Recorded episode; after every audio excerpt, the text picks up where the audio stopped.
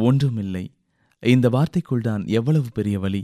உதட்டில் சிறு புன்னகையுடன் வலியை மறைத்து கொள்ளும் போதும் பொங்கி வரும் கண்ணீரை உதடுகளால் கட்டுப்படுத்தி எதிரில் நிற்பவர் காயப்படக்கூடாது என்று நினைக்கும் போதும் கேட்க ஆளில்லாத போதும் ஆயிரம் கோபங்களையும் அழுகையையும் மனதில் புதைத்து வைக்கும் போதும் ஒன்றுமில்லை என்ற வார்த்தைக்குத்தான் எவ்வளவு பெரிய சக்தி.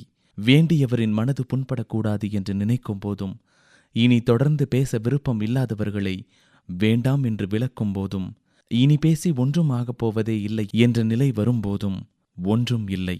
இந்த வார்த்தையை எளிதில் கடந்துவிட முடியாது.